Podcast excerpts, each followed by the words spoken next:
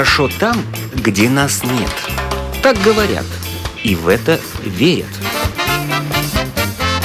Мифы и рифы заграничной жизни в программе «Как вам там?».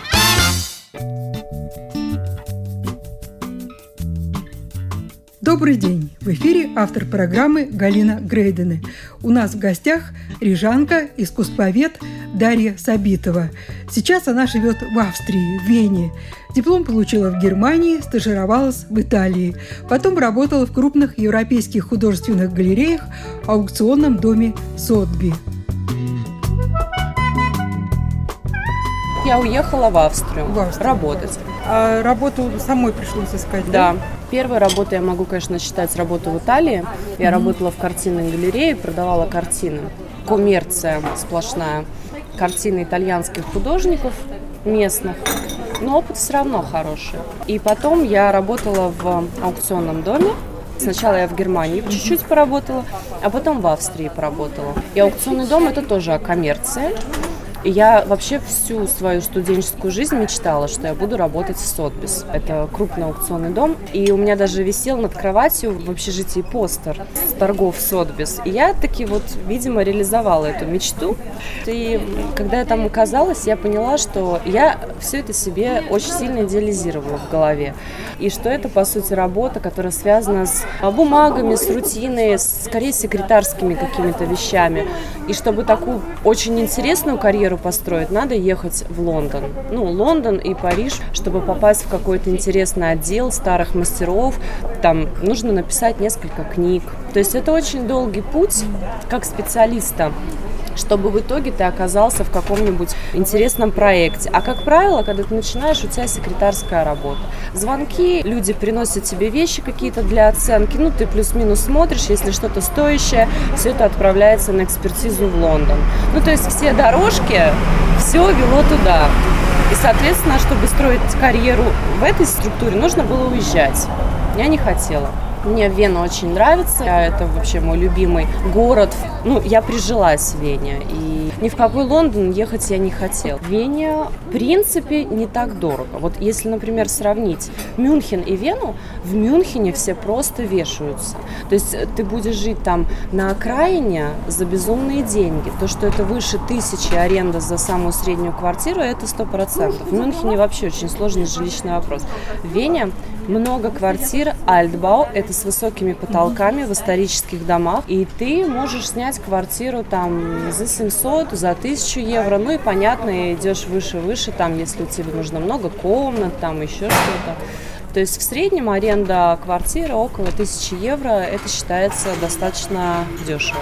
В Вене жизнь не очень дорогая. Понимаете, жить можно же по-разному. Это зависит ну, от да. города. И в Германии Берлин живет так, Мюнхен живет так. Гамбург живет совершенно по-другому. Очень сильно зависит от города, от твоего собственного уровня жизни. Те, кто приезжают меня навещают, родственники, например, из Риги же у меня все. Вот они приезжают в Вену, говорят, Даш, ну цены точно такие же, как и в Риге. Ну вот там на продукты, рестораны, еще что что-то.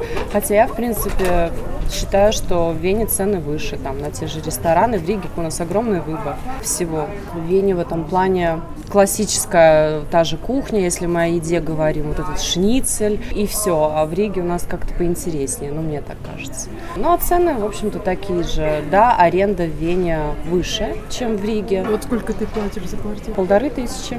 Это за сколько метров и сколько комнат? Э, это 100 10 метров, три комнаты, да. А зачем тебе три комнаты? Ну, потому что я замужем, у меня А-а-а. семья, и э, ко мне постоянно приезжают родственники, и мы с мужем, поскольку мы самозанятые лица, фрилансеры, нам нужен кабинет обязательно для работы, мы и так деремся за этот кабинет, ну, как бы третья комната. У нас по совместительству кабинет, гостевая, всех в третью комнату. И мы, значит, постоянно с ним, кто займет кабинет, оба работаем из дома, периодически мне приходится в кафе куда-то уходить. Угу. Да, домашний офис, в общем-то. Муж кто по национальности? Из Латвии, из Риги. Где познакомились? В школе. И у него какая специальность? Он по образованию экономист. Ну, у него угу. такое экономическое финансовое образование. И он тоже учился в Германии, но в другом университете. Он учился в бизнес-школе, потому что у него направленность другая была. И много путешествовал во время студенчества тоже вот по таким обменам. Бывал и в Корее, и в Китае. То есть он жил в Корее, в Сеуле полгода по обмену, потом в Китае год. И у него блестящее образование. И вот, да, он тоже Германия и сейчас Австрия, много в Америке работает, потому что как бы чаще его клиенты там находятся.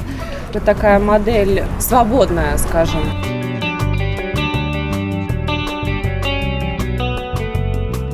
Как строилась карьера? В Вене строилась карьера, я шла искать работу все было не очень хорошо. Я пришла в одну галерею, она занималась продажей современного искусства.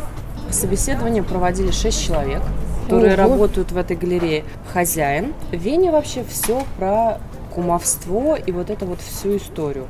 Галерея, хозяин, папа, работают две его дочери и подруги дочерей. Вот сотрудники.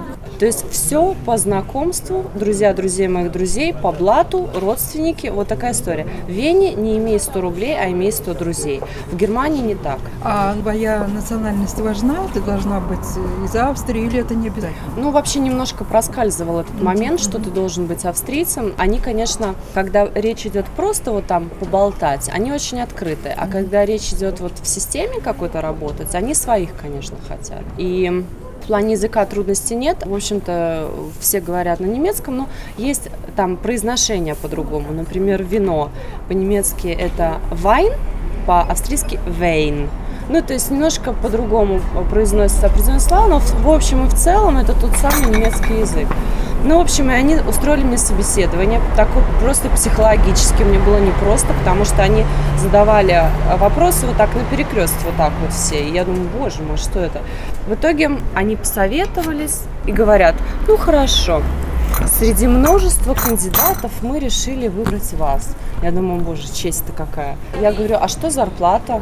Они говорят, первый месяц испытательный срок 200 евро. 40 часов в неделю, 200 евро с понедельника по пятницу. Я говорю, вы знаете, у меня квартира стоит там, в 5 раз больше, и мне не 18, и меня не содержат родители, ни на что мне жить в Вене на 200 евро. Нет, ну вы должны были предполагать, что мы ТТТ и вот ТТТ, ладно. В общем, я говорю, я могу вам предложить одну неделю за 200 евро, я могу поработать. Он говорит, ну ладно, ладно, там, приходите. Прихожу, первый рабочий день. А я все делаю очень быстро.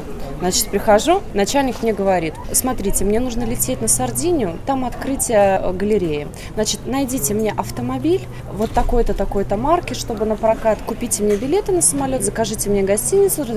В общем, как личный секретарь. Я, конечно, скривилась. Ну, думаю, ну ладно. Все это сделала за час. Прихожу к нему, приношу бумаги, он, что, все, день только начался. Я говорю, еще давайте задание. Он мне еще что-то... В итоге в 4 часа дня он не знал, что со мной делать. Вся он работа говорит, сделана. Он говорит, идите в подвал, там архив, протрите пыль и составьте по алфавиту. Я говорю, слушайте, я говорю, у меня очень серьезное образование для того, чтобы протирать пыль. Пусть даже с таких хороших вещей. Ну, в общем, мне одного дня хватило, чтобы понять, что это все просто гиблое дело. Это не имеет никакого смысла. И потом я попала в аукционный дом, поработала там. Было, ну, в принципе, все ничего, если бы не день сурка. Когда ты приходишь, вот это бесконечное с 9 до 5, офис закрывается, офис открывается, и вся жизнь проходит как во сне. Никаких тебе интриг, интересных каких-то забытых шедевров, там еще что-то. Ничего. А Просто что надо день было сурка. делать? Нужно было работать с клиентами, ну вот приходят, звонят, пишут, присылают запросы. У меня на стене картина, у меня статуэтка, у меня вазочка. Одна дама прислала свою старую шубу и говорит, можно я продам через ваш аукцион? Я думаю, боже мой. Конечно, нельзя, у нее такая куцая шуба какая-то непонятная. Ну, Сотбис это очень серьезный аукционный дом. Они Пикассо продают, то есть бриллианты сумасшедшие. Аукцион другой лиги, да. В Вене очень часто продают мебель антикварную, вот начала века, вот Югенстиль 1900 год, и ювелирное украшение. Это так интересно было. Значит, пришла одна такая бабулечка австрийская, а приехал к нам эксперт из Женевы по ювелирным изделиям. И аукционный дом среди своих клиентов устроила рассылку, что бесплатная оценка эксперта из Женевы. Выстроилась очередь, значит, со своими бриллиантами. Даже австрийских пенсионеров тоже нужно знать. В общем, все выстроились. Приходит такая милая бабульчика, из сумочки достает украшение вот так вот, начинает выкладывать гроздями. Эксперт через 15 минут совершенно ошалевшими глазами выскакивает и мне говорит, давай бумаги сюда. 850 тысяч. Он оценил. 850 тысяч евро. И все это они начали оформлять. Она уходит, потом возвращается и говорит, ой, Говорит, часики за подкладку завалились, дырка в подкладке, сумочки, еще часы такие. Серьезный эксперт там вообще просто был в шоке.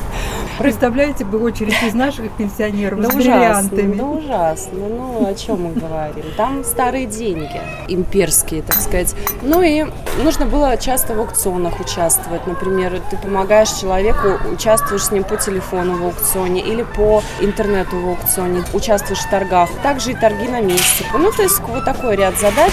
Я скажу, это мало имеет общего с искусством. А потом, кстати, я пыталась устроиться на работу в Вене в очень серьезный музей. Он называется Альбертина. И как проводилось собеседование?